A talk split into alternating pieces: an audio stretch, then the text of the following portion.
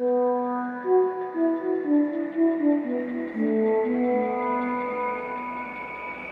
on, everybody.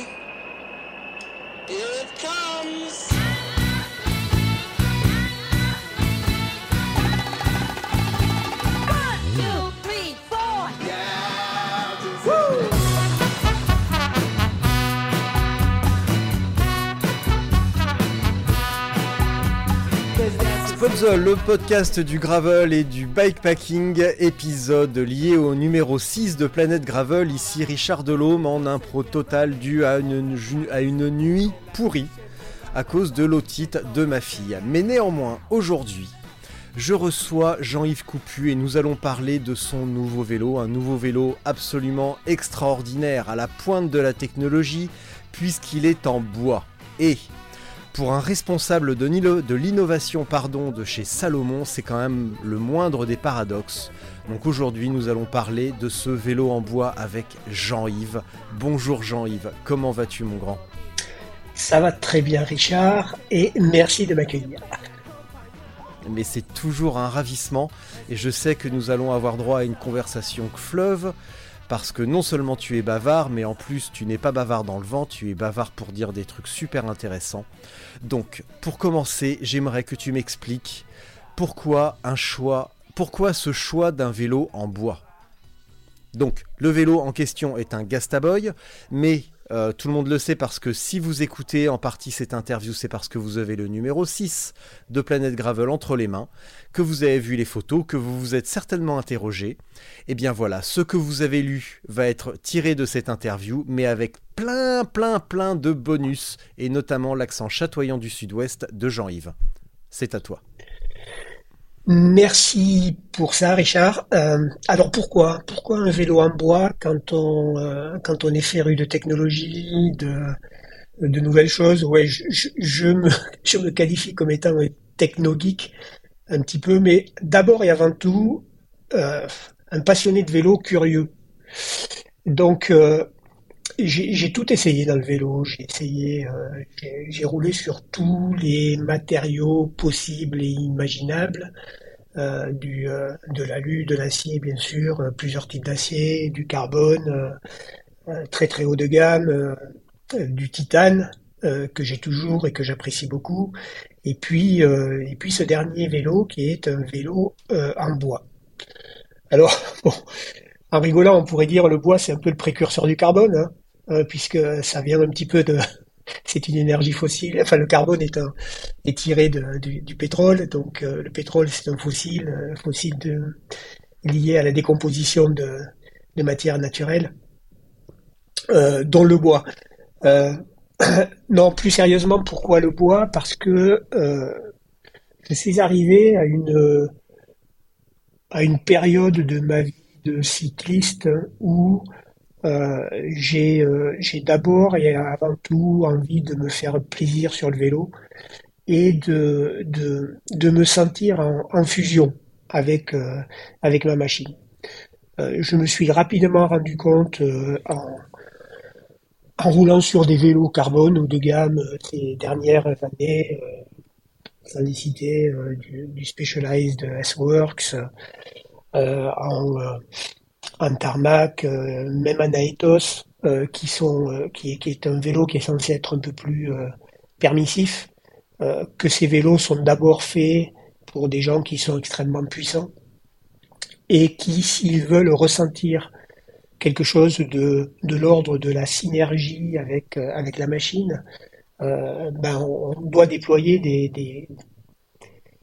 des, euh, des valeurs de puissance qui sont du tout, plus du tout à ma, à ma portée, quoi. Donc, euh, moi, j'ai besoin d'avoir euh, entre mes jambes un vélo qui est un vélo qui réagit, qui, lorsque j'appuie sur la pédale, ben, va peut-être un petit peu bouger, mais qui va avoir suffisamment de résilience et d'élasticité pour me retourner la force moyenne que, ou la puissance moyenne que je vais, que je vais lui, lui mettre. Euh, donc c'était un petit peu ce, ce- cette idée-là qui m'a fait vouloir m'intéresser à ce, à ce matériau, sachant que ben, à l'origine, euh, on faisait des matériaux qui étaient des matériaux, euh, enfin des, des, objets de sport, qui étaient des objets qui avaient besoin d'une de, certaine élasticité euh, avec ce matériau. Des de tennis, des arcs, des, des, rames même, des rames de bateau en bois. Ben, la rame elle plie, les perches du début. Il, il y a quelque chose à aller chercher avec ce matériau. Encore faut-il savoir maîtriser la géométrie, savoir maîtriser euh, la physique du matériau, savoir euh, maîtriser les formes, savoir maîtriser la matière que l'on utilise aussi, puisque selon les essences, on n'a pas les mêmes propriétés. Donc voilà, et c'est comme ça que je suis tombé sur, euh, sur Eddie, Eddie Janté, qui est le, l'artiste à l'origine de, de Gastaboy, qui est à la fois un cycliste de très haut niveau, puisqu'il a été champion du Languedoc-Roussillon sur route, et puis en même temps euh, un artiste du bois puisque c'est un ébéniste, euh, euh, troisième génération d'ébénistes dans sa, dans sa famille et qu'il manie tous, les, tous les outils pour façonner le bois avec une, une maîtrise assez, assez remarquable. Donc voilà, c'est pour ça que je me suis intéressé au bois. Donc je me suis dit, bah écoute, dans le, pire des cas, ça fonctionne pas et disons ça ne me va pas. Et ça finira comme un magnifique objet de décoration sur le mur de, de mon salon, euh, parce qu'en plus c'est très beau. Euh, et, et, voilà, c'est la pire des choses qui pouvaient, euh, qui pouvaient m'arriver. Donc euh, il se trouve que ça fonctionne. Ça fonctionne et que je prends un plaisir fou avec ce vélo, euh, qui est certes avec ce premier vélo, qui était certes plus lourd qu'un vélo très très léger en carbone, environ 1,5 kg, 2 kg de plus, mais ça ne se sent absolument pas parce que bon, voilà un kilo sur un vélo de 8 kg 5 comme euh, comme j'ai l'habitude de dire ça fait euh, quand on prend le poids du cycliste et de son équipement ça fait 1,25% de gagner sur 80 kg à peu près mm. euh, quand on ramène quand on ramène ça au seul vélo effectivement ça fait 12,5% c'est énorme mais c'est pas comme ça qu'il faut compter les choses. Donc voilà. 1,25%, euh, j'en suis plus là. Et euh, ce qui compte, c'est avant tout me sentir en communion avec euh, avec cette machine qui qui me procure un plaisir fantastique à monter, mais aussi par sa géométrie qui est qui est très très très très bien faite en descente sur le plat partout quoi. Voilà. Donc, il est fait de quelle essence? Alors, je suppose que euh, c'est un, c'est un, c'est un, le, cadre en tout cas est monobloc. Ou est-ce que euh, c'est un assemblement de diverses essences, un petit peu comme finalement un cadre titane ou acier, où l'on va avoir différents, un assemblage de différents tubes. Là, est-ce que c'est un assemblage de différentes essences? Alors, et Eddie te dirait, je, peux faire, je peux tout faire. Et, euh, il, a, tout fait. Euh, mon premier vélo était un vélo de route en noyer. Donc je le voulais à noyer parce que le noyer est très... Euh, d'une part, c'est la plus légère des essences qu'il travaillait à ce moment-là. Et d'autre part, c'était le matériau qui était le plus souple et le plus à même d'amortir les vibrations et je voulais un vélo extrêmement confortable. Euh, celui que tu présentes, qui est un gravel, lui est avec une géométrie particulière parce qu'il n'a pas de tube de, de, tube de sel, donc le tube vertical qui rejoint le boîtier de pédalier à la, tige de sel. Euh, il y en a pas. Et donc ça enlève un petit peu de rigidité structurelle à la machine que j'ai compensé en utilisant, enfin que Eddie a compensé en utilisant une essence plus rigide, plus raide, qui est le chêne. Donc ce gravel-là est en chêne. Euh, la seule, le seul inconvénient du chêne, c'est qu'il est un peu plus dense, donc un poil plus lourd. Euh, je, je, le ressens vraiment pas. Et nous sommes arrivés à avoir une, un comportement qui est à la fois un comportement d'absorption pour tout ce qui est euh, vibration et choc en vertical, euh, mm. et, et, en même temps une bonne rigidité quand on se met en danseuse par exemple et qu'on accélère euh, fort d'un point de vue latéral. Donc il y a, y a, cet équilibre entre l'amortissement vertical et la rigidité latérale qui est euh, particulièrement intéressant dans cette, dans cette structure. Ensuite, pour répondre à ta question, Eddy a déjà mixé des essences. Donc, il a mixé du frêne avec euh, du chêne, il a mixé euh, du frêne avec du noyer. Donc, noyer, frêne, chêne étant les trois essences qu'il travaille le, plus fréquemment. Il a aussi fait des cadres en, en acajou, plus pour montrer une belle pièce que, que, pour, hmm. que pour autre chose. donc, en jouant à la fois sur les épaisseurs, euh, le mix d'essence euh, et la géométrie, on peut obtenir euh, une, multitude de comportements qui sont complètement différents. Ensuite, tu parlais de monoblocs. Ce ne sont pas des cadres monoblocs, puisque c'est un, concept ou un process d'assemblage qui est du et collé Donc il y a des lames qui sont collées les unes aux autres, pressées, et puis ensuite, à partir de cette, euh, cette ossature qui est faite de lames euh, collées les unes aux autres, euh, Eddie vient travailler ça à la main, donc avec euh, lime, rap, biseau, etc., etc., des outils extrêmement manuels. manuels. Il n'y a absolument rien de, mécanique ou d'automatisé dans son process pour arrondir, affiner, donner des, des, de la forme et de la fluidité au cadre et en faire une, pièce remarquable d'un point de vue du design également. Donc si je comprends bien, l'absence de tube vertical, en tout cas de tube de sel, euh, va amener euh, un gros flex, euh, une grosse flexibilité du cadre malgré l'emploi d'une essence rigide, donc le chêne, dans le cadre d'un vélo gravel que en plus tu vas utiliser sur de la longue distance, puisque dans Trois semaines maintenant, tu seras au départ. Donc là, pour préciser, pour être totalement précis, nous sommes le 11 avril. Et le 29 avril, tu seras au départ de Traca 360. Donc 360 euh, km euh, en Catalogne, autour de Gérone. descendre sur la côte et tout. aller manger une frite, tranquille. Ah ben ça, je te le souhaite, hein, franchement. Euh, tu peux demander également à, Johan, euh, je sais plus comment mince, euh, Johan, Johan, son nom m'échappe, comment on peut aller réveiller un vélociste sur la côte pour, réveiller, pour, pour réparer un pneu découpé. Ça, il te donnera toutes les informations, il l'a fait l'an dernier. Et donc finalement, là, tu te retrouves avec un vélo de gravel, avec un vélo de gravel, pas, pas parfait, mais pas loin, dans le sens où euh, il, va, il va filtrer les, les, les, mini-chocs de la, de, la, de, la, piste. Tout à fait. Alors, euh, moi j'ai coutume de dire un vélo parfait, ça n'existe que pour son propriétaire.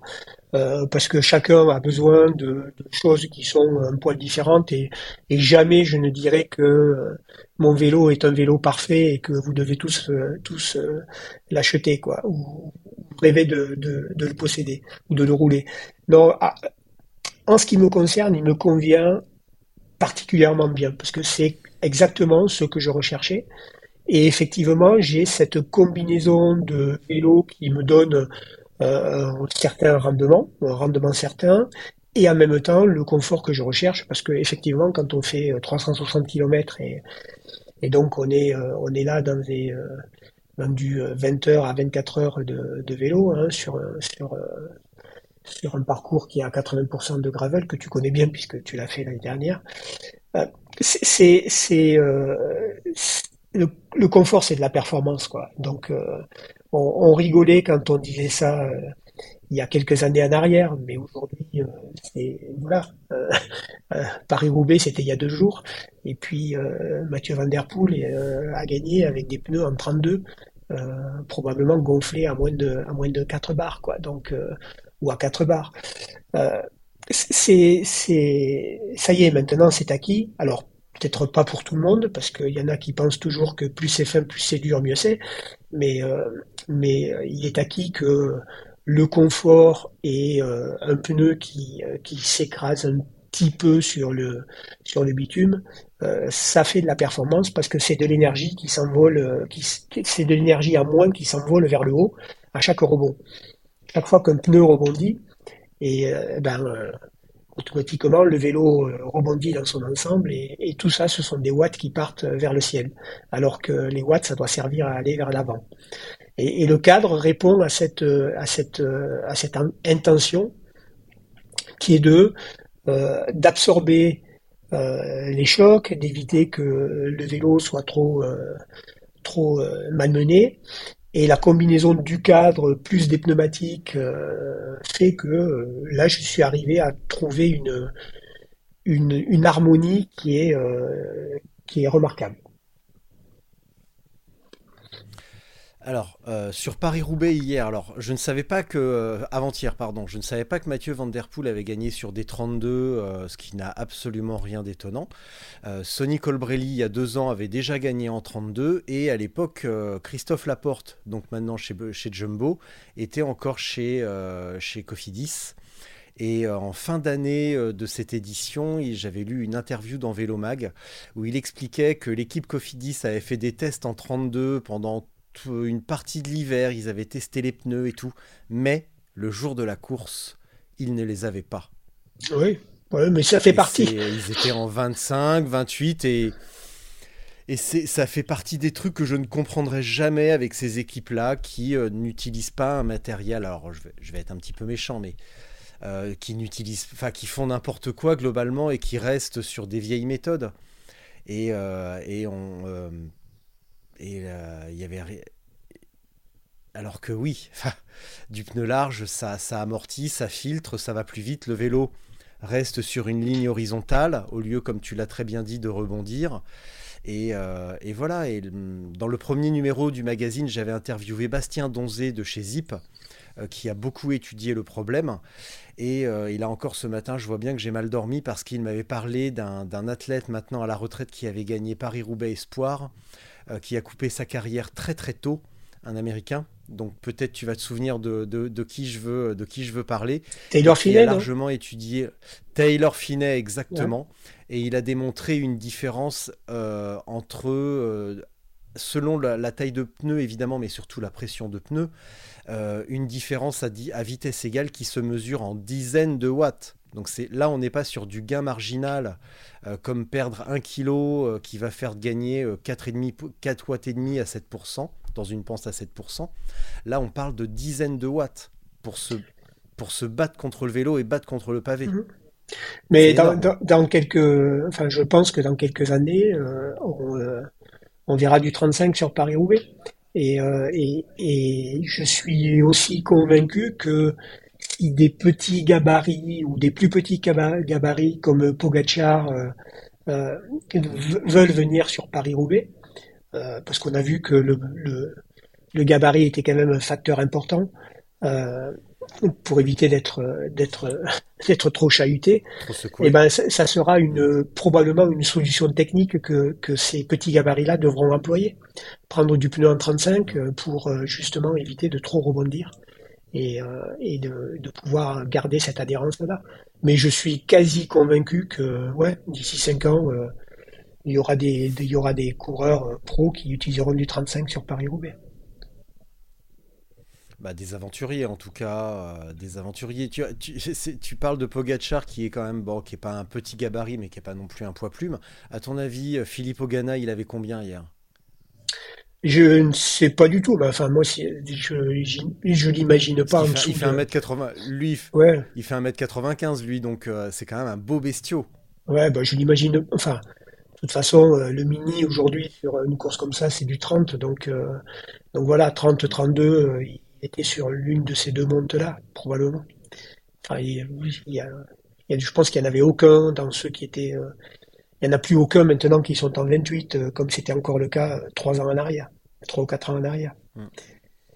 Mais c'est c'est c'est juste pour terminer là-dessus, hein, tu, tu soulèves tu soulèves un sujet qui est un sujet euh, qui est un sujet de culture en fait. Le, le, le vélo est un, est un sport, c'est hallucinant. Le vélo est un sport de croyance. Il y a des croyances dans le monde du vélo euh, qui, qui traîne depuis euh, depuis presque un siècle et euh, parce que ça toujours parce que ça parce que c'était comme ça à l'époque avec la connaissance et la technologie qu'on avait à notre disposition et eh ben c'est comme ça que ça doit être aujourd'hui pour beaucoup de gens, c'est encore ça, quoi. C'est assez hallucinant. Bah ouais, mais bon. Euh, oui, bien sûr. Là, je suis. Enfin, c'est pas, moi qui, euh, dira le contraire. Tu sais très bien que euh, les, les, traditionalistes et les on a toujours fait comme ça, alors on continue. Ceux-là, je les je les méprise. Mais il faut aussi constater que bah, les jumbo ou les DSM avec leur système de, de pression. Bon, bah, ouais, festival de la crevaison chez, chez, chez Jumbo, et puis DSM, on les a pas vus. Donc, à un moment donné, euh, ça, la technologie, c'est bien. Effectivement, Jumbo euh, a, recours à un arsenal technologique hors pair, mais à un moment donné, ça suffit pas, quoi. Et on l'a vu, ils ont dominé tout le début de saison. Et sur les deux dernières courses, euh, Tour des Flandres et Roubaix, bah, août, il était plus là. Non, mais enfin, il, était, ouais. il, était, plus là. Il était, il était plus là. voilà. ouais, il fait, il, fait que deuxième. Et quand je lis, euh, quand je lis sur les réseaux, euh, il méritait pas de gagner parce qu'il a ratonné dans la route Van Der Poel tout le temps. Euh, moi, j'aimerais bien essayer de ratonner dans la route Van Der Poel au moins une fois dans ma vie, voir si ça peut durer plus de 20 mètres, quand même.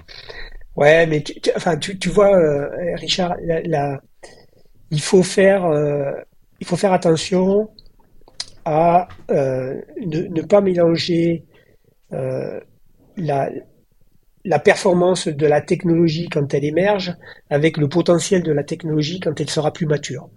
Et, hmm. alors bon, c'est clair que quand elle émerge et que tu es coureur professionnel et que tu n'as qu'une occasion de briller euh, dans l'année euh, comme Paris-Roubaix, tu prends pas trop, tu essaies de pas prendre trop de risques parce que l'occasion elle se représentera que l'année prochaine.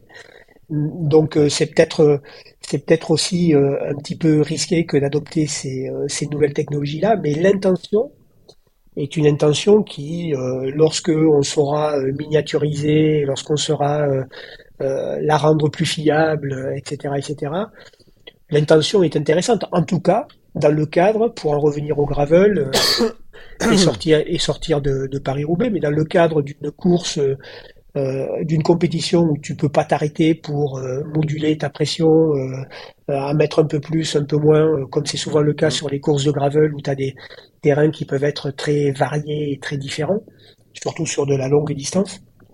ce peut être des technologies qui peuvent être qui peuvent être intéressantes. Encore faut-il qu'elles deviennent plus abordables financièrement, qu'elles deviennent plus fiables, qu'elles deviennent plus peut-être performantes aussi, mais on sait tous qu'il faut pas, voilà, il faut quand, une technologie émerge, elle est, elle est, euh, elle montre un chemin. Euh, il faut être capable de se projeter sur ce que peut, pourra devenir ce chemin-là euh, lorsque ben, les choses seront un petit peu mieux maîtrisées, quoi. Alors, pour revenir à ton vélo, parce qu'on en était quand même là, ça soulève. Alors d'abord, euh, on va faire une, mini parenthèse sur euh, euh, les, nombreuses années qui te restent à vivre. Mais malgré tout, tu m'as dit, ce vélo, bah, ce vélo, il est en bois. Donc le jour où je vais trépasser, eh ben, je le ferai incinérer avec moi. J'enlèverai les roues, la selle et le guidon et la guidoline et les poignées. Et deux trois et inserts. incinérer avec moi. Et deux trois. C'est vrai ou c'était une blague? Non non, c'était c'est pas une blague. C'est pas une blague. Alors là, c'est c'est vraiment pas une blague parce que ça m'est ça m'est venu spontanément à l'esprit parce que euh, parce que les gens m'ont dit mais euh, euh, combien de temps ça va durer? Et est-ce que dans le temps ça va tenir? Est-ce que le bois va pas bouger? Parce que le bois c'est un matériau vivant, ça bouge, etc., etc. Alors bon, je, je, au début, je répondais, bah, il y a des euh, Stradivarius qui ont quand même quelques euh, quelques dizaines voire centaines d'années, centaines d'années, euh, et qui sont toujours euh, qui sont toujours des trésors. Euh, et puis il y a il y a des bateaux aussi qui passent leur vie dans l'eau et, et, dont les coques bah, sont toujours en, très bon état. Il y a et, et, et, puis au bout d'un moment, je me suis dit bah je vais pas, je, vais pas faire boire un âne qui a pas soif, quoi. Si les gens veulent pas croire que ça peut durer longtemps, euh, je vais pas leur dire que ça peut durer longtemps parce que d'abord moi j'en sais rien. Eddie il en sait rien non plus parce que euh, il fait ça depuis euh, depuis quatre ans maintenant simplement. Donc je dirais ben si le cadre il me dure quelques années, ben après ces quelques années ça sera un magnifique ornement euh, sur un pédestal euh, chez moi. Et puis, euh, quand moi je serai plus là, eh ben, il partira avec moi. Et ça sera juste le symbole de ma passion de vie, parce que je fais du vélo depuis l'âge de 9 ans, et j'en ai 63 aujourd'hui. Et j'en ferai jusqu'à ce que je puisse tenir un équilibre en toute sécurité sur la route. Et voilà. Et puis, et puis ça partira avec moi et ça sera un vrai symbole et, rien que ça, ça me met, euh, ça me met la banane, tu vois. Voilà. Rien que, rien que pour ça, t'as hâte de mourir, quoi. pas, vraiment, mais pas, vraiment, mais rien que d'y penser, je me dis, bah tiens, tu vois, je, je euh, ouais, c'est. Euh, ça sera pas si terrible. Bah non, bah non. Et puis ça sera, bah ça, ça, sera un bon moment, quoi, tu vois. Associer des, des, choses comme ça avec une passion de vie, quoi, c'est trouve que c'est euh, c'est euh, c'est génial. Voilà. Donc oui, c'est c'est sérieux, c'est euh, c'est c'est complètement vrai. Je l'ai pas dit en rigolant et je le pense vraiment. Et je l'ai dit autour de moi pour ben que ça soit bien clair.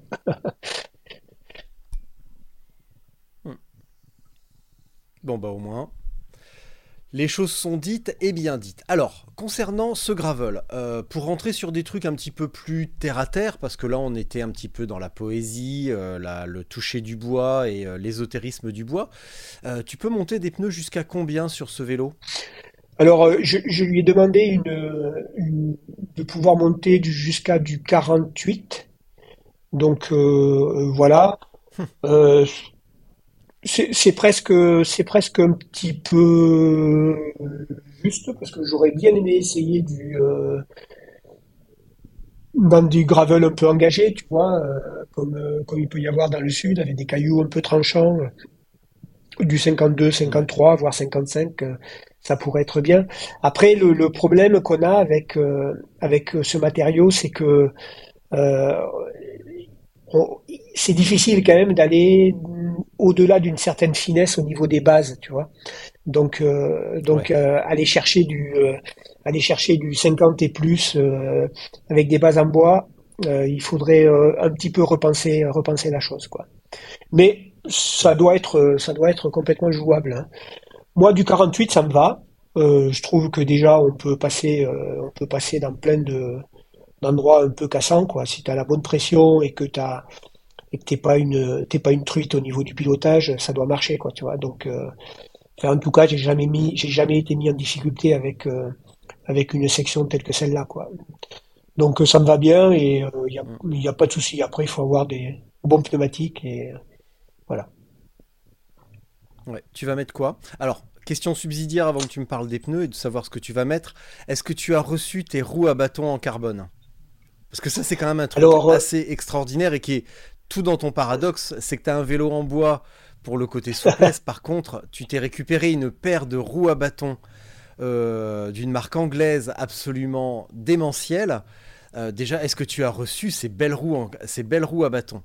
Alors, euh, la marque, c'est Lavelle. et alors, j'ai pas reçu les miennes parce que je leur ai demandé des roues un peu spéciales et comme ils font un petit peu du custom, euh, ils peuvent euh, régler le, la rigidité de la roue euh, en fonction du layering qu'ils utilisent pendant la fabrication. Et donc moi je leur ai demandé quand même une paire de roues pas trop raides.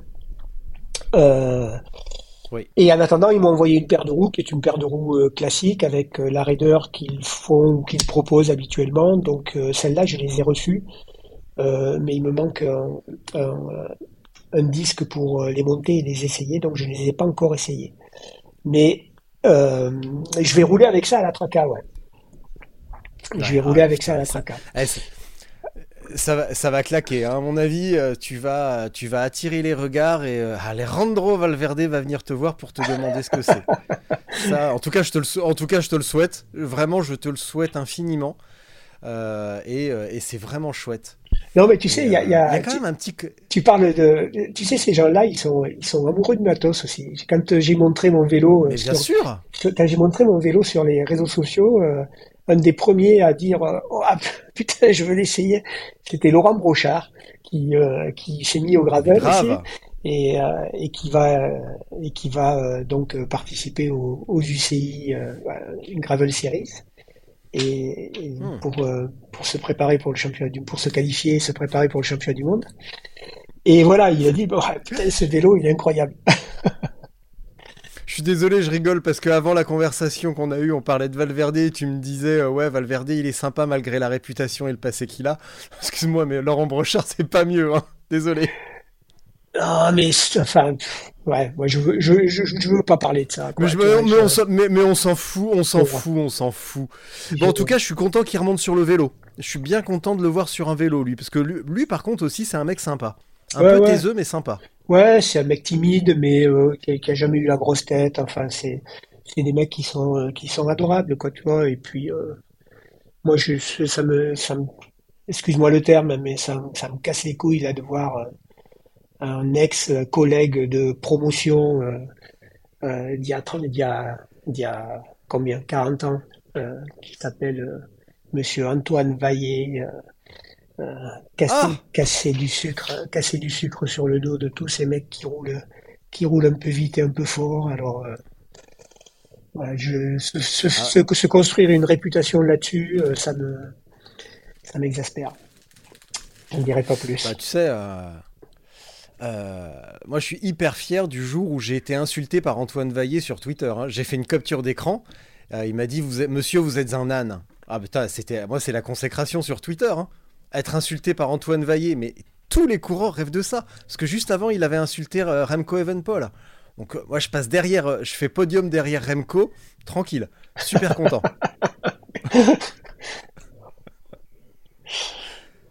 Bon, alors. Attends, parce que je reviens, j'ai pris quelques petites notes. Donc les roues. Malgré Alors pour tout, finir avec, pour finir avec les Les- roues, oui, les roues. tu m'as dit, tu Voilà, tu quel pneu vas-tu utiliser? Gros dilemme. Exactement. Gros dilemme parce Alors, que oh là. parce que j'hésite entre Alors, entre deux pneus, enfin deux marques de pneus aujourd'hui, que sont Ouais. euh, René Hertz, donc en version endurance, parce que je- les versions extra light que j'adore sont quand même un peu fragiles des flancs sur les cailloux un peu tranchants. Euh, Ouais. Et à donc, Traca, tu en auras.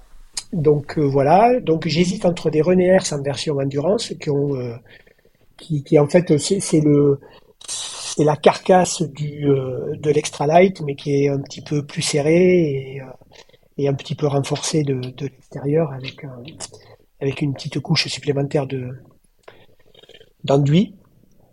Euh, et euh, des pneus que j'ai découverts il y a quelque temps et que j'ai euh, récemment utilisés dans le Languedoc là sur une sur une rando course gravel de 70 km là qui, qui s'appelle Ultra Dynamico que Mm. j'ai adoré. Donc euh, ce sont alors ce sont des pneus qui sont comme les René Hertz, hein, c'est carcasse très souple aussi avec avec euh, beaucoup de, de nervosité, euh, de rebond, de, de résilience. euh, c'est des super pneus. Et en plus, ils ont une belle gueule parce qu'ils existent en chape couleur grise, donc ça fait un bel ensemble. Je te laisse continuer, je vais les chercher. Je les, as je les ai.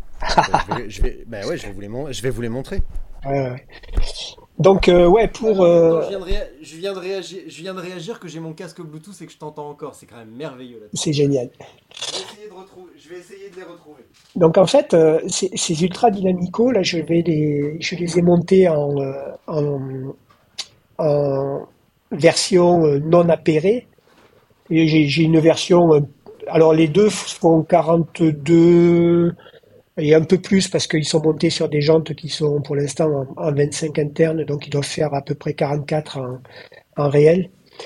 Euh, et euh, j'ai monté donc un cramponné, je me souviens plus du nom, à l'avant et euh, un qui est un petit peu plus euh, slick avec des micros, euh, une microstructure euh, à l'arrière.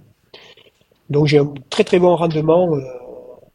ouais, c'est ça. Le modèle Sava. Le Sava, il y a le. Donc, attends, je me rapproche de mon micro.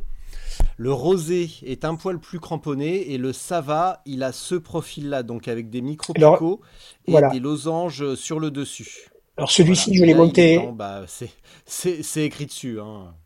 j'ai monté, j'ai monté derrière celui-ci Et euh, à l'avant, j'ai dû monter le j'ai monté le rosé qui est alors je vois pas bien, c'est un peu flou, euh, qui a des crampons latéraux en fait.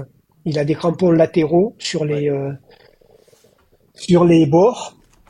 Alors pourquoi pourquoi j'hésite? J'hésite parce que euh, le, le concept de, le concept de crampon euh, latéral en fait, euh, c'est c'est intéressant euh, en théorie.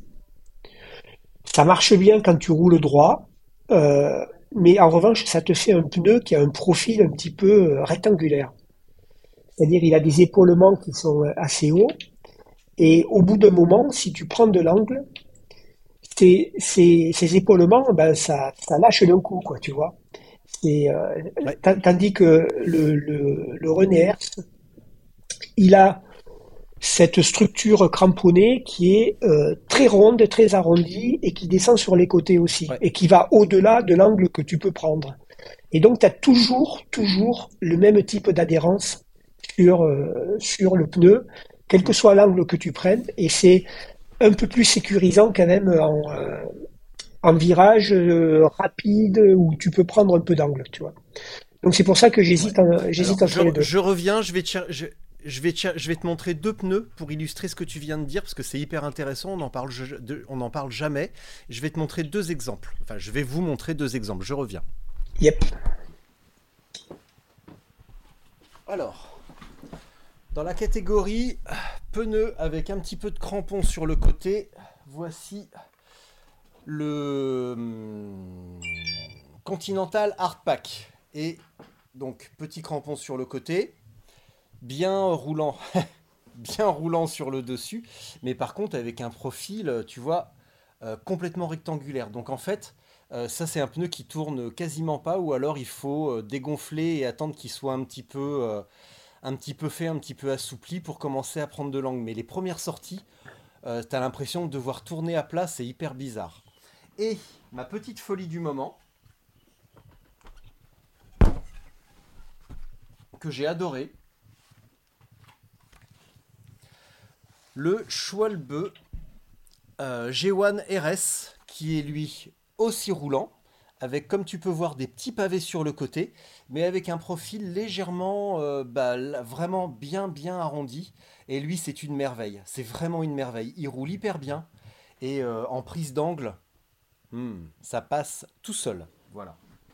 Donc, Ouais, ouais, c'est c'est- alimenté parce que ce, que tu as cité, ce sont évidemment des super pneus, mais qui sont à 80-90 euros euh, l'unité, alors que euh, bah, le hardpack, il est euh, beaucoup plus abordable. Il me semble qu'il est même entre 30 et 40 euros, et le G1 RS, euh, il est autour de 40-45, entre, en tout cas entre 40 et 50 euros pour un pneu haute performance. Et tout à l'heure, je te parlais de Sébastien Breuer, il a gagné Badlands avec les RS. Ouais, ouais, c'est, ils sont, C'est aussi sont- pour ça que je les ai pris. Oui, t'as bien fait, t'as bien Très, fait de, bien. Très, bien fait de bien. montrer ça Très, parce que bien. effectivement, ceux que je t'ai cités sont très très chers et, et euh, Mm. alors bon, moi j'ai la chance de faire durer les pneus quoi, donc euh, je crève pas souvent, je déchire pas souvent, euh, euh, donc euh, voilà, je, je- ça fait partie des, des petites folies que d'aller chercher un pneu qui est euh, un pneu avec des, carcasses de fil de, très très bonne qualité, très serrées. euh, euh, voilà, mais mais oui, tu as raison, on peut trouver des pneus à des tarifs qui sont bien plus abordables que les deux marques dont, dont j'ai parlé. Mais c'est intéressant quand même parce que c'est- toujours bien d'aller voir un petit peu dans ces marques exotiques qui sortent euh, bah, des, sentiers battus, qui osent expérimenter des trucs euh, sur les, dessins, sur les structures, sur les coloris aussi. Euh, et c'est bon. Alors après, on peut se le permettre ou pas. On a envie ou on peut. Ça, c'est une autre question. Mais en tout cas, être au courant de, de ce qui existe, c'est important. Ça fait partie de la culture. Ça, c'est chouette. Ouais, ouais. Ouais. Et, et- tu sais, alors, moi, j'aime pas j'aime pas rouler dans la boue, quoi. Tu vois, c'est un truc, ça me, je, peux, pas. Sauf quand je suis obligé, mais, et que, mais, mais, j'aime pas rouler dans la boue et, du coup, ça m'a, j'ai souvent roulé en, gravel sur du, des parcours euh, secs, euh, cassants, techniques, etc., avec des slicks.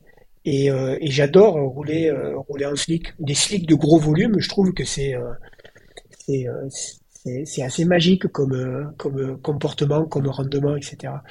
Et tu te fais, euh, tu te fais plaisir. Alors après, dès que c'est mouillé, que ça glisse, effectivement, t'as plus aucune traction, t'as plus aucune adhérence, t'as plus rien, quoi. Mais, mais et en descente, je t'en parle pas parce que là, tu pars en glissade tout de suite. Mais, mais c'est vraiment sympa de rouler en slick quand on est sur des terrains qui le permettent. Bah, L'année dernière, Traka, euh, Traka, Traka, donc il avait énormément plu la veille de la course.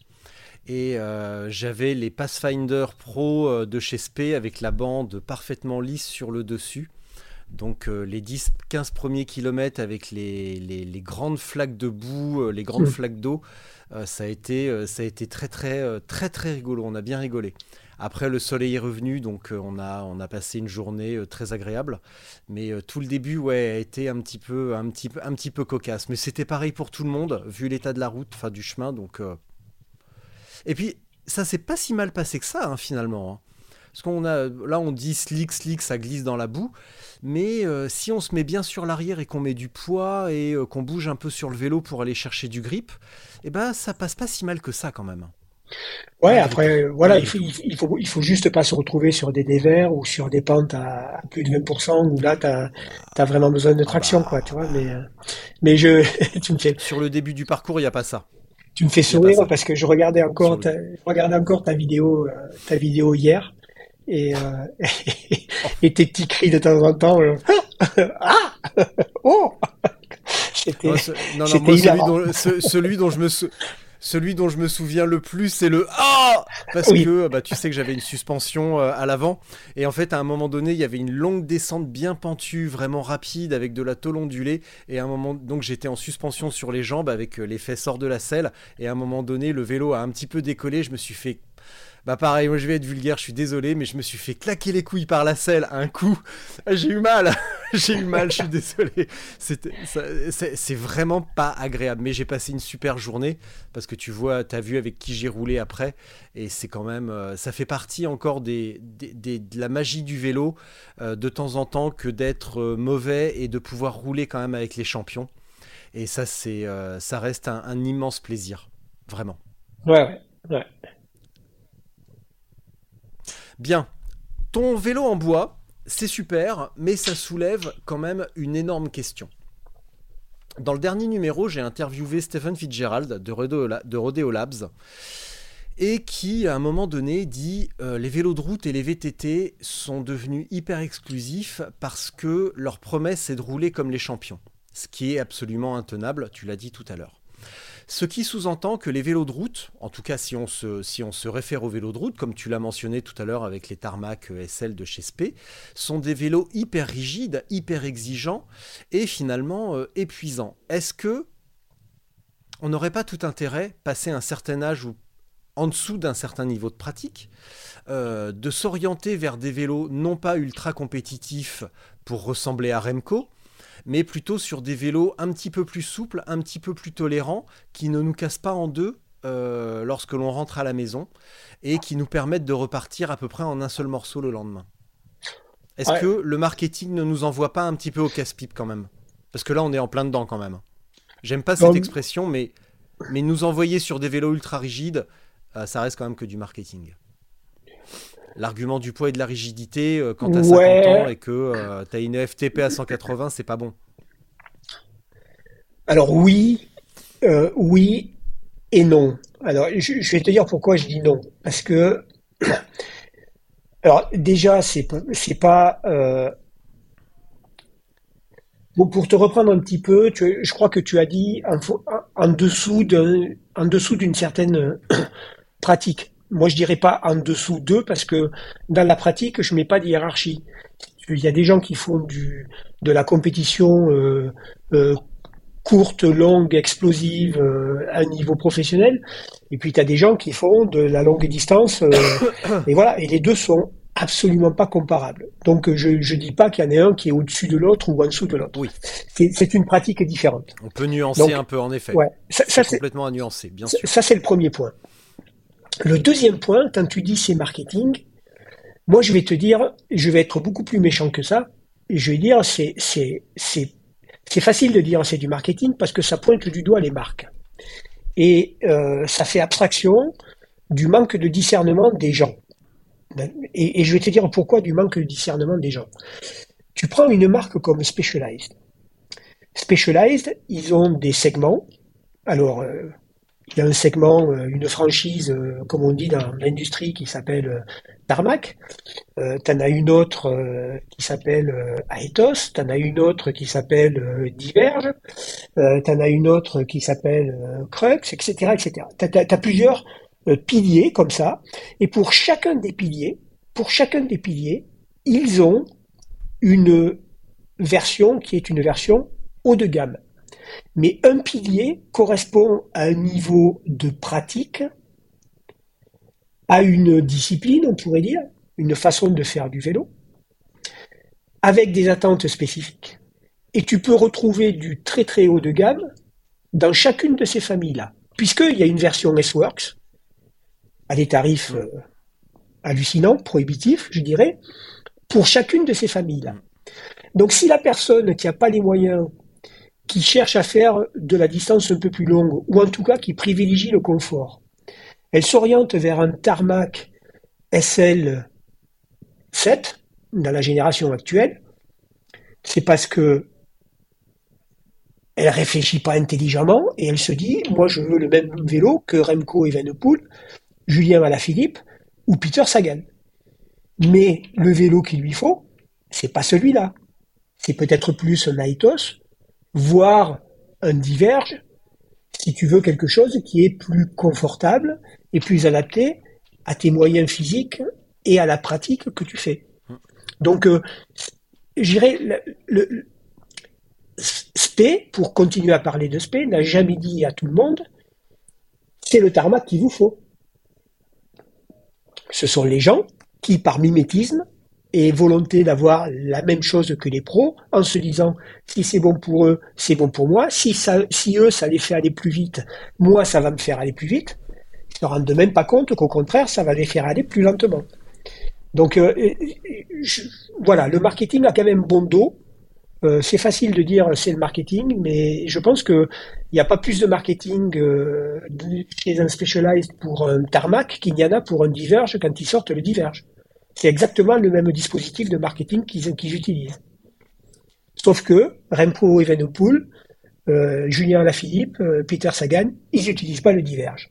Ou ils utilisent le Roubaix qu'une fois par an lors de Paris-Roubaix. Alors que le Roubaix, c'est un vélo qui est idéal pour peut-être 80% des cyclistes qui veulent un vélo euh, de cette marque-là. Bah, j'en suis ravi parce que mon père a un Roubaix, un S-Works Roubaix. Donc euh, je vais l'appeler tout à l'heure. Je vais lui dire écoute, mon gars, euh, t'as le vélo idéal. Parfait. D'ailleurs, j'y vais dans trois semaines. Je vais lui filer ma, ma Mirror. Donc il va être super content avec.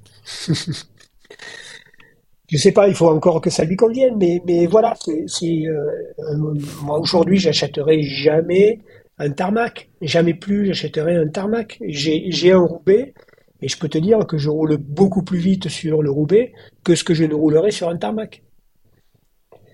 Et puis après, euh, ben, il y a des gens qui sont des coursiers, qui sont encore capables de, qui, sont capables, même un amateur, de, de sprinter, de développer 1200, 1300 euh, watts. Et eh ben, tant mieux s'ils ont, euh, ont l'impression que le tarmac, c'est le vélo qui leur convient. Mais c'est en aucun cas le vélo qui convient à des, des personnes comme moi, quoi. Et les personnes comme moi, elles sont. Euh, enfin, je me jette pas de fleurs parce que j'en suis loin de, je suis loin de, de, de ce que j'ai pu être, mais elles sont quand même largement, largement au-dessus du panier moyen, quoi. Des gens de mon âge, tu vois. Donc euh, voilà. Mmh. Ah oui. Faut, faut, à un moment, faut mettre un peu de raison, quoi. Ce qui signifie que le choix du bois, si on en revient un petit peu euh, à ça, euh, c'est quand même un, choix extrêmement judicieux parce qu'au-delà de l'aspect euh, esthétique, voire même pratiquement éthique ou même existentiel, c'est aussi un choix de, de confort et d'énergie sur le long terme. Oui, oui, oui. Et ça me, en fait, tu vois, ça me, ça me, ce qui, ce qui me désole un petit peu, c'est que euh, on pourrait faire la même chose avec du carbone. et c'était un petit peu ce que les, vélos dits endurance ont proposé pendant quelque temps un carbone qui est euh, structuré d'une telle manière qu'il puisse amener le confort, parce qu'avec le carbone, on peut faire ce que l'on veut. Quoi. On peut faire quelque chose qui est euh, absolument euh, pas du tout flexible, et comme quelque chose que tu peux plier en deux comme ça et qui va et qui va revenir. C'est possible avec le carbone. c'est malheureusement trop rare et on utilise le carbone en y ajoutant des artifices de confort que sont des suspensions, alors que le carbone en lui-même pourrait apporter cette, cette résilience et ce confort par lui-même en tant que, en matériau. Et, euh, c'est clair qu'aujourd'hui, si euh, je m'adresse à quelqu'un qui recherche le confort, je, lui dirais, ben, parmi les options les plus euh, euh, les plus euh, accessibles et les plus répandus, ben, tu as, l'acier, puis après tu as le titane, et puis après euh, le bois, c'est une option qui est intéressante. Alors, tout à l'heure, tu as dit, j'ai roulé, je l'ai noté dans mes petites questions, mais je l'ai vu aussi il y a deux jours dans, dans un post sur un groupe Facebook, et ça m'a interpellé un petit peu. tu as dit, j'ai roulé sur tout type de vélo, tout type de qualité, de carbone, etc. Est-ce que il vaudrait, est-ce qu'il vaut mieux un mauvais titane qu'un bon carbone bien étudié? Veux dire, est-ce que le titane, le bois sont des matières euh, immuable, si on peut dire, carbone c'est carbone, titane c'est titane, ou est-ce qu'il existe euh, des différents types de qualités? Est-ce qu'un titane c'est un titane, ou est-ce qu'il y a des titanes vraiment mieux que d'autres? Et même, est-ce qu'on peut tomber sur un titane de mauvaise qualité, de la même manière qu'on peut tomber sur un carbone mal conçu, mal étudié, trop rigide, ou au contraire sur un carbone euh, qui va avoir des propriétés euh, finalement bien plus intéressantes qu'un titane de mauvaise qualité? C'est finalement ce que, ce que là, ce dont ce dont on parle là avec le bois, c'est ça finalement. C'est mm. euh, le choix du matériau et qu'est-ce qu'on fait d'un matériau? Est-ce qu'on dit euh, le titane c'est le titane comme on dirait un 4x4 c'est un 4x4 euh, donc eh ben, très bien j'ai un Dacia Duster et eh ben, je vais faire le Paris Dakar avec est-ce que un gravel c'est un gravel? Et eh ben, très bien j'ai un Triban et ben, je vais aller faire le Tour Divide avec euh, ou est-ce que au contraire il y a différents quand même différentes nuances? Est-ce que euh, en 2023 on arrive encore à nuancer ce que l'on dit? Et euh, quand on dit quand on voit sur les réseaux j'ai envie de m'acheter un titane qu'est-ce que vous en pensez? Oui vas-y. est-ce qu'il y a différentes qualités de titane Est-ce qu'il y a différentes qualités de carbone, d'acier, de bois?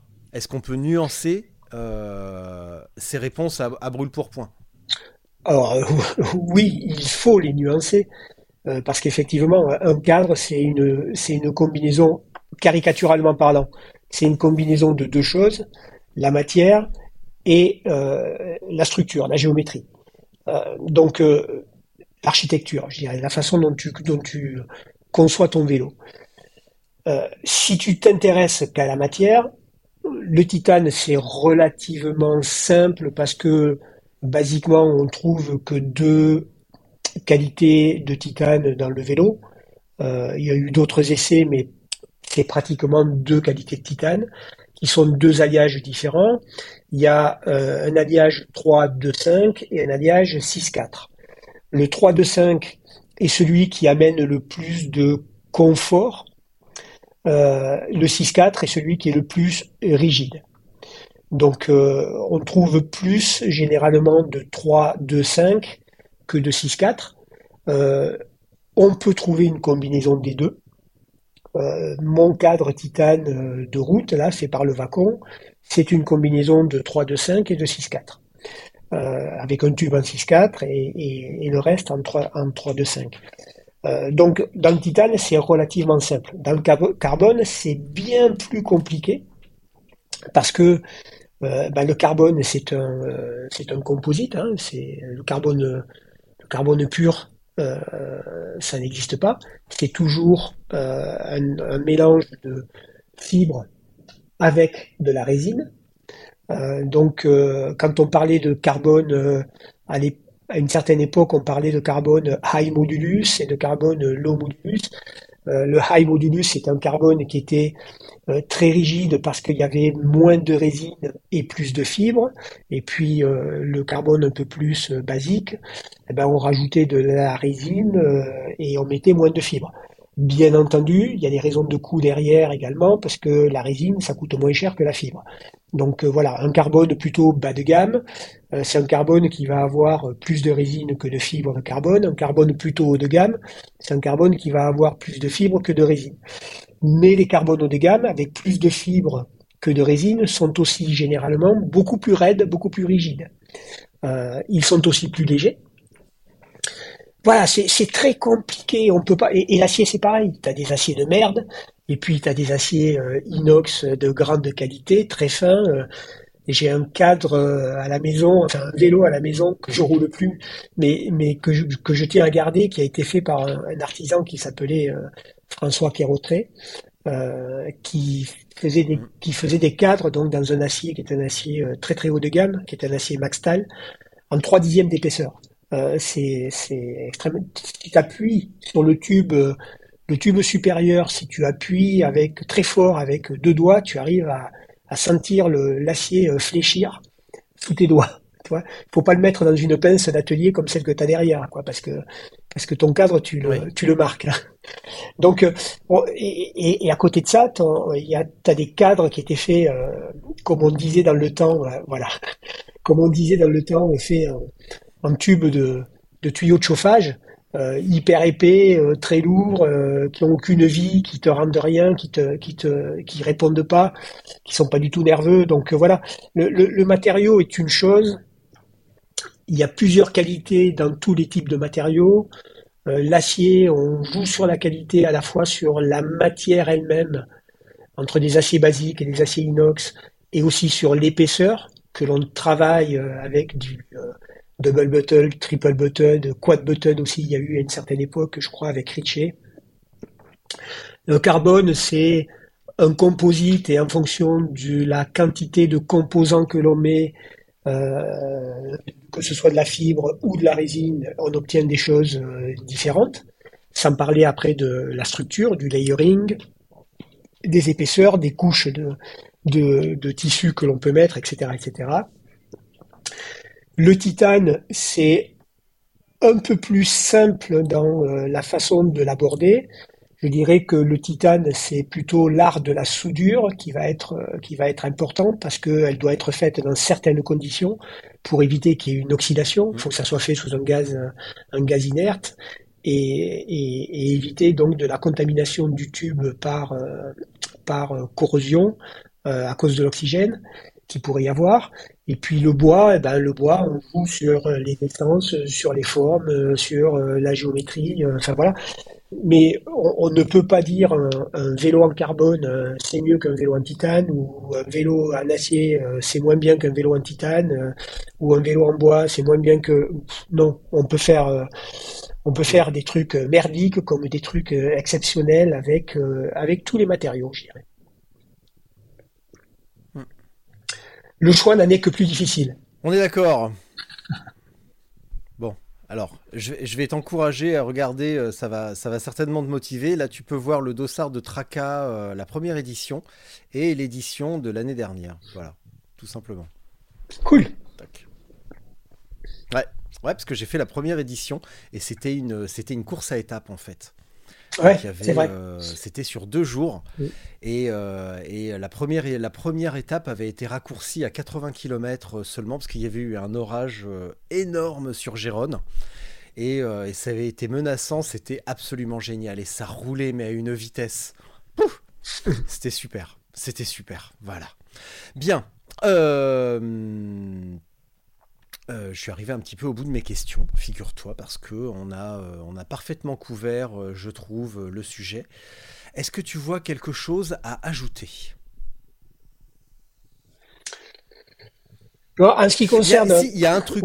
Il, y a, un truc dont je voudrais parler avec toi parce que euh, bah, on en a déjà parlé un petit peu la semaine dernière lorsque l'on s'est eu, ou il y a deux semaines lorsque l'on s'est eu au téléphone quand tu étais en route, euh, ou en tout cas tu allais être en route pour Montpellier et cette épreuve, c'est la notion d'innovation dans le vélo et la qualité des, euh, équipements. comme je te l'ai dit, là, je, suis en train de préparer une interview avec, avec le mec de Hammerhead, donc une marque de GPS.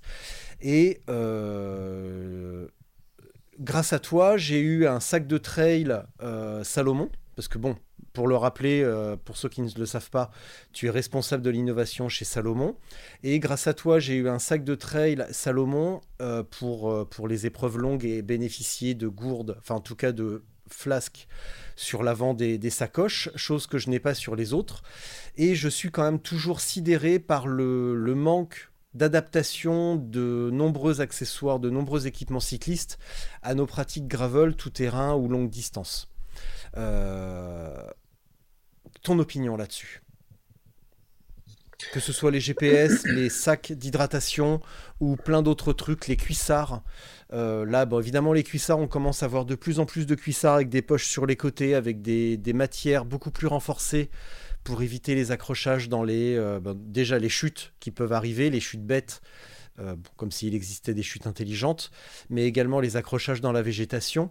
Donc on commence à voir quelques, euh, quelques tentatives, mais d'une manière générale, je trouve qu'il y a trop encore une transposition de la route ou du VTT vers le gravel sans prendre en compte la spécificité de nos, de nos pratiques en termes de, longueur, de, de navigation, de quête de poids, de, de plein de trucs. Ton opinion là-dessus?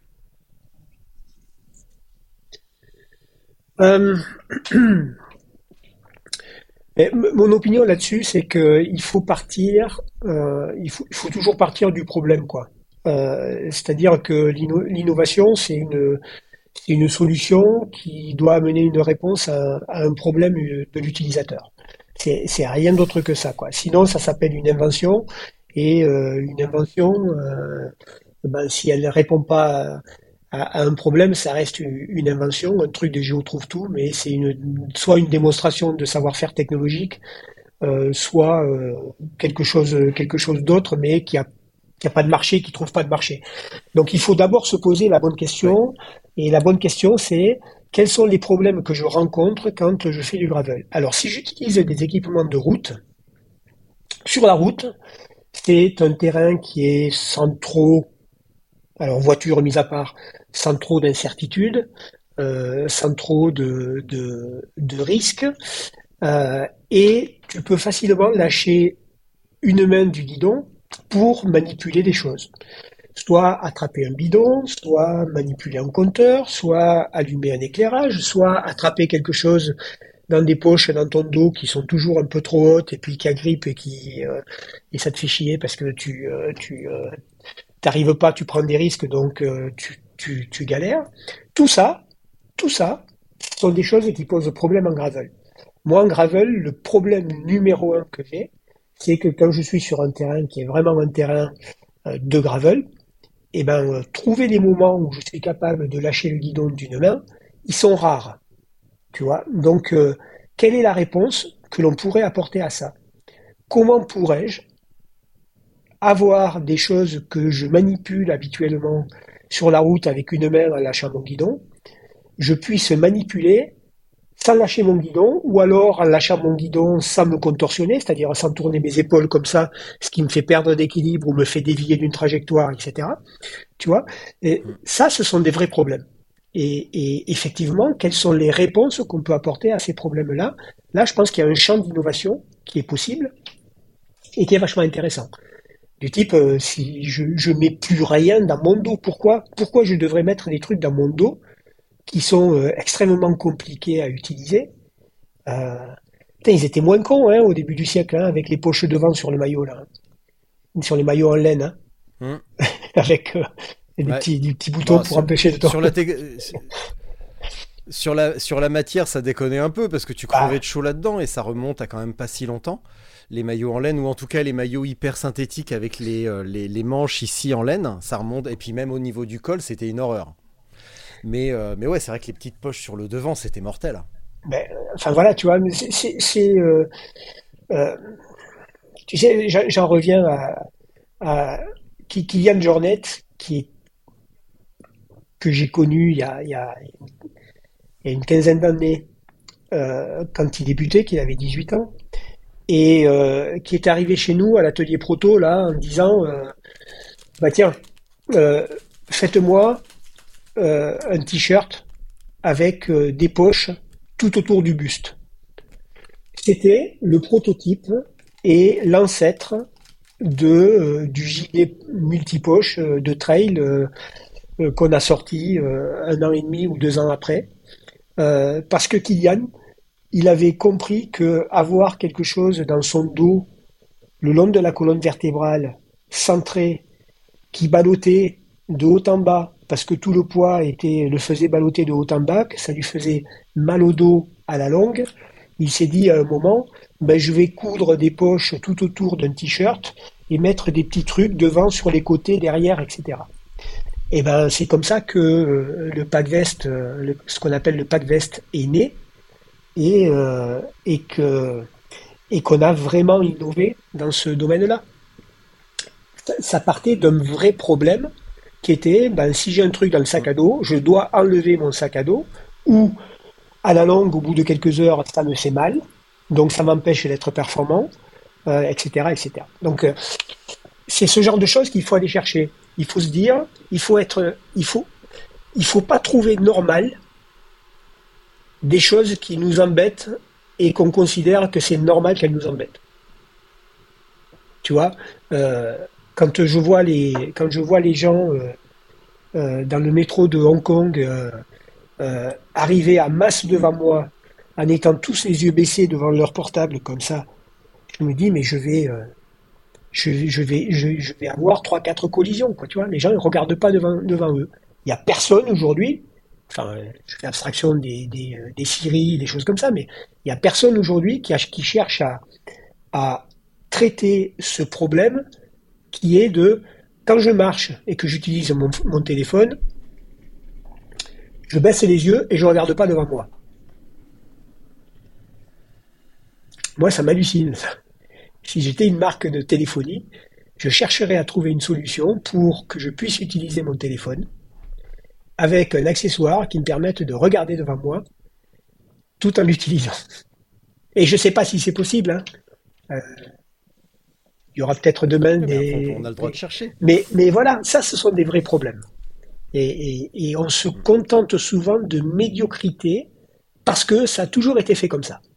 Donc si ça a toujours été fait comme ça, ben, c'est qu'il n'y a pas d'autre solution. Bah, putain, une putain de chaîne qui... euh, putain de chaîne plateau, euh, cassette, euh, pleine de gras, etc. Ça fait quand même 100 ans que ça existe, ce truc-là. quoi. Comment on résout ce problème de lubrification, de chaîne, de plateau, de cassette, et que ça devient quelque chose que l'on ne doit plus entretenir on est quand même passé, on est quand même passé d'une d'une Renault 5 euh, d'il y a 50 ans euh, ou 60 ans euh, avec une vidange tous les 5000 km à des voitures électriques que tu entretiens tous les 60 000 quoi. Donc il doit y avoir moyen de sortir de cette putain de chaîne et de ces cassettes et de ce gras et de et de discuter de tiens ça c'est la meilleure cire, euh, ça c'est la meilleure huile euh, et puis de nettoyer après chaque sortie. euh, enfin, tu vois, il y a plein d'exemples comme ça. Il y a plein d'exemples comme ça, quoi.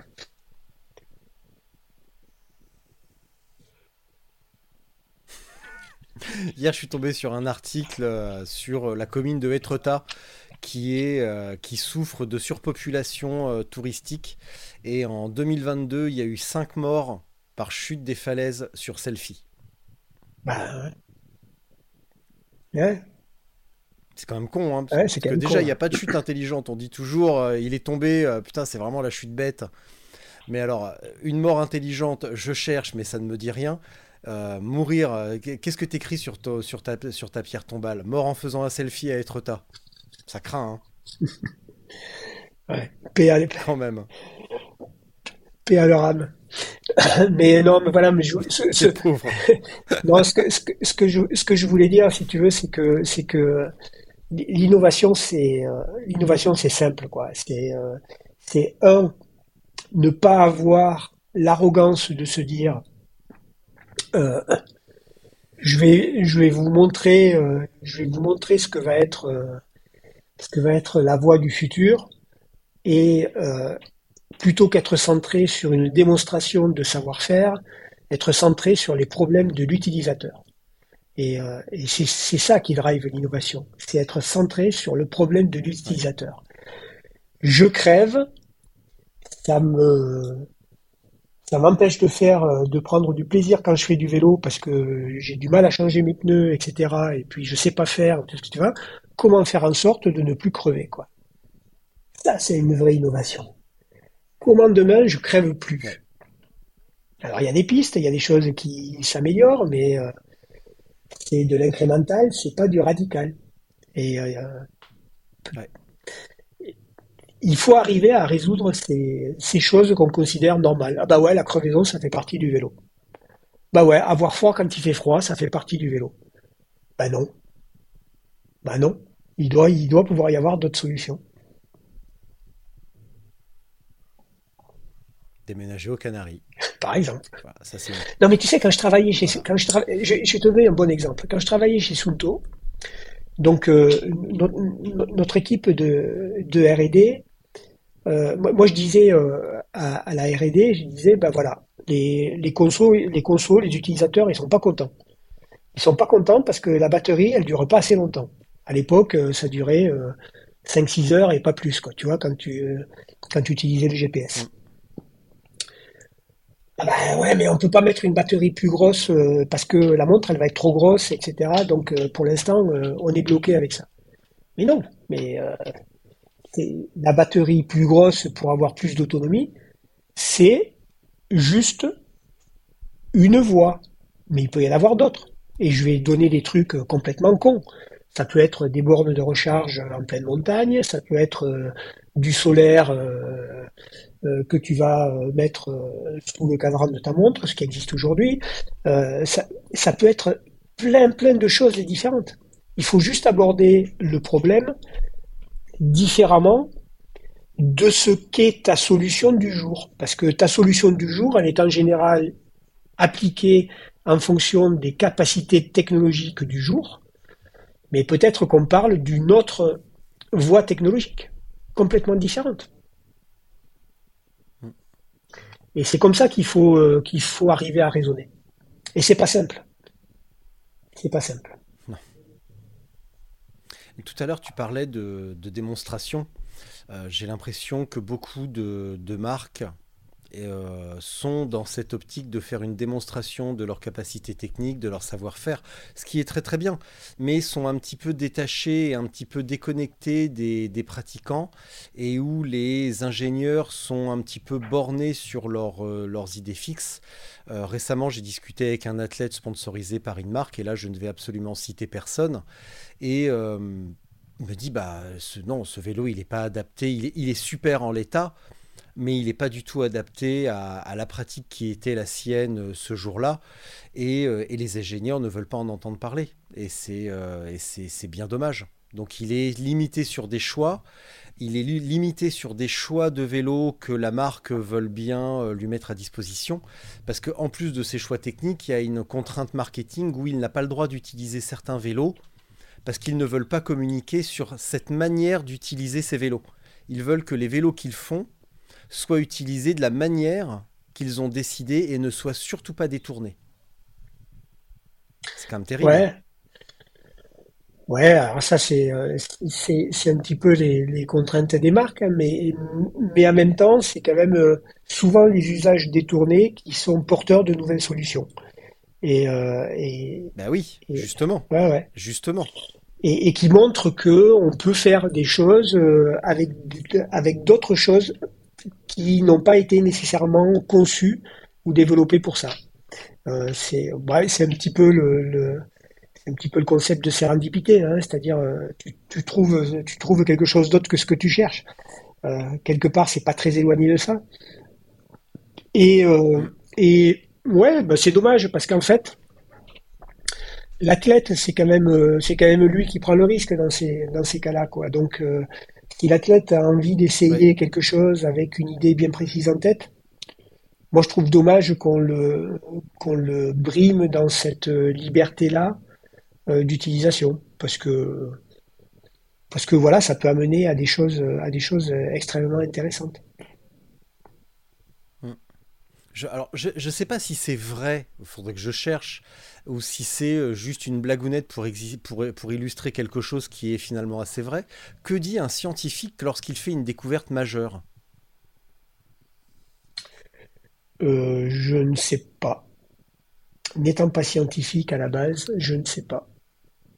Et, eh, eh ben, il dit, eh ben, tiens, c'est marrant ça.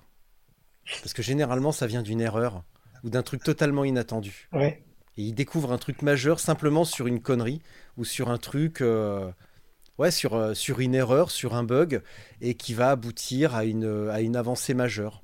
Tout simplement parce que, bah, comme tu viens de le dire, la sérendipité, c'est euh, c'est le hasard, c'est le destin, et ça devait se produire ainsi. Et en le cherchant, ça n'arrive pas. Et en le laissant arriver, généralement, ça arrive. C'est très japonais comme truc. Hein. Oui, mais c'est très. c'est et ça demande ça demande un certain état d'esprit, une certaine tournure d'esprit aussi, qui est euh, de procéder par association. C'est-à-dire que tu vois quelque chose euh, euh, à droite, tu vois autre chose à gauche. Quand tu arrives à relier les deux, ça te crée tout un univers de, de possibles. c'est c'est intéressant de travailler dans l'innovation parce qu'il n'y a pas de, il a pas de certitude, il y a beaucoup d'incertitudes. C'est dans un univers, dans un univers de, de frustration permanente parce que, parce que t'essayes 10, 10 idées ou 100 idées et puis euh, il y en a qu'une qui s'avère être à peu près, à peu près bonne ou acceptable. Euh, mais en même temps, c'est euh, c'est génial parce que c'est c'est d'abord être curieux, c'est d'abord être c'est être curieux, c'est être euh, empathique aussi, euh, c'est ressentir le, le, mal-être de ce que, que vivent les gens quand ils sont confrontés à un problème, tu vois, et vouloir y apporter absolument une solution. Euh, non, c'est, un, univers qui est vachement intéressant. Et, je, suis, un peu sur le cul de voir que de, voir quand même la, la, combien les marques de vélo peuvent être prolifiques en, en, euh, alors, je ne vais pas forcément dire en innovation, mais je vais dire en, inventivité et en créativité pour euh, pour faire passer des pour faire passer certaines certaines solutions pour de véritables innovations. Mais encore en même temps, même temps, voilà. Je, moi, je J'en ai marre qu'on tire à boulet rouge sur les marques parce que parce que faut pas déconner quand même. On a on a tous euh, un petit peu de, de et de et de réflexion pour euh, essayer de pas forcément euh, gober tous les discours et et de, de faire à la part des choses quoi. Mais bon, c'est un peu la, la puissance de la. Donc ça veut dire que pour toi ça veut dire que suspendre le pilote, euh, non, c'est pas une bonne idée en fait pour toi. Euh, alors, si, ça peut. Enfin, moi, tu sais, les, gens qui disent, euh, les gens qui disent, ah ben non, c'est pas une suspension parce que parce que ça ça suspend pas le vélo, ça suspend le pilote. Tu vois alors, je sais pas si c'est ce à quoi tu faisais référence, mais mais mais je trouve que moi, je trouve que c'est une une solution parmi d'autres. Est-ce qu'elle est est-ce qu'elle est plus performante que euh, tout suspendre à partir des axes de roue euh, ou à partir du sol? Parce que euh, les pneus c'est quand même quelque part une suspension. Donc donc voilà. C'est quand même la première. Ouais. voilà, je, je je sais pas, mais je je je pense qu'il faut pas être dogmatique. Il faut pas dire si c'est pas quelque chose qui suspend le vélo et le pilote, c'est pas une suspension. Bah si quand même, parce que le pilote, euh, c'est quand même lui qui représente 80% euh, du poids de l'ensemble euh, au bas mot, quoi. Donc hmm. c'est une solution parmi d'autres. Bon, mon grand Jean-Yves, je pense qu'on a fait le tour cette fois-ci, donc je vais t'abandonner à ta minute de solitude. Est-ce que tu vois quelque chose à ajouter malgré tout qui aurait pu échapper à notre vigilance? Non, non, non, non, on a parlé, euh, on a parlé de. Surtout, qu'on arrive euh, à la limite du temps imparti, donc euh, il est 10h30. Ouais, ouais. Donc je, vais te, C'est gentil, c'est gentil. Non, non, je pense qu'on enfin, on a évoqué plein de choses. hein. On devait parler du, du, du vélo en bois, mais on a parlé de plein, On a parlé de ton vélo. on a parlé de euh, plein d'autres choses aussi. Mais ça, ça... Mais c'est lié de toute façon et j'en j'en suis très heureux parce que c'est lié et, euh, et quand on parle de, de, de matériaux un petit peu alternatifs, ça renvoie à la, comparaison à d'autres et ça permet de mettre tout ça en perspective et de, parler justement d'autres matériaux, d'autres manières, d'autres approches et c'est hyper intéressant, ça met de la perspective dans nos pratiques, dans nos réflexions et ça c'est euh, parfait. Ouais. Perspective et un peu de recul et essayer d'éviter de tomber dans l'absolutisme et dans la et dans la vérité qui n'existe pas. Enfin, voilà, euh, soyons soyons ouverts et accueillons euh, toutes les idées avec euh, avec curiosité. Exactement. Je te laisse pour ta minute de solitude. Euh, quand tu as terminé, je remets ma caméra et le micro pour que l'on puisse se dire au revoir. Ça marche. Bon, malgré tout, je te le dis déjà maintenant. Merci Jean-Yves et à tout de suite. Ben, avec plaisir, Richard. Ben, merci, Richard, de m'avoir euh, de m'avoir laissé euh, cette possibilité de, m'exprimer autour de, ce vélo en bois qui est, euh, qui est quelque chose qui me ravit depuis, euh, depuis euh, un an que j'utilise la première version et depuis un mois que j'utilise ce nouveau gravel qui, j'en doute pas, va m'apporter beaucoup, beaucoup de satisfaction. Un mélange, un mélange, un choix qui est le résultat ou la résultante d'un mélange de, de passion, d'émotion et de, et de raison qui, euh, qui est en, ligne directe avec euh, ma façon de voir les choses, qui est euh, balayons les croyances, euh, balayons les certitudes, il n'y a pas de vérité, soyons curieux et accueillons tout ce qui peut paraître intéressant avec, avec de la bienveillance. Voilà. Il n'y a pas d'absolu, hein, il n'y a pas d'absolu dans la technologie, euh, il n'y a pas d'absolu dans la science, il y a juste euh, ce que l'on pense être une vérité du moment. Euh, voilà. Je ne sais pas comment dire plus que ce message-là, parce que je trouve que parfois il y a quand même beaucoup de beaucoup de, dogmatisme, d'agressivité dans les communications et les, relations qu'on peut avoir, euh, notamment au travers des, réseaux sociaux. euh. Mais toute, euh, avis est intéressant et prenons-le avec, avec bienveillance. Ben, merci Richard et puis ben, à très bientôt, j'espère, parce que c'est toujours un moment intéressant de discussion avec toi. Voilà, on part d'un endroit, on arrive à un autre en passant par euh, la gare de Trifouille-les-Oies, mais c'est toujours, euh, c'est toujours assez, assez marrant et, euh, et intéressant. À très bientôt tous, et puis belle journée à vous.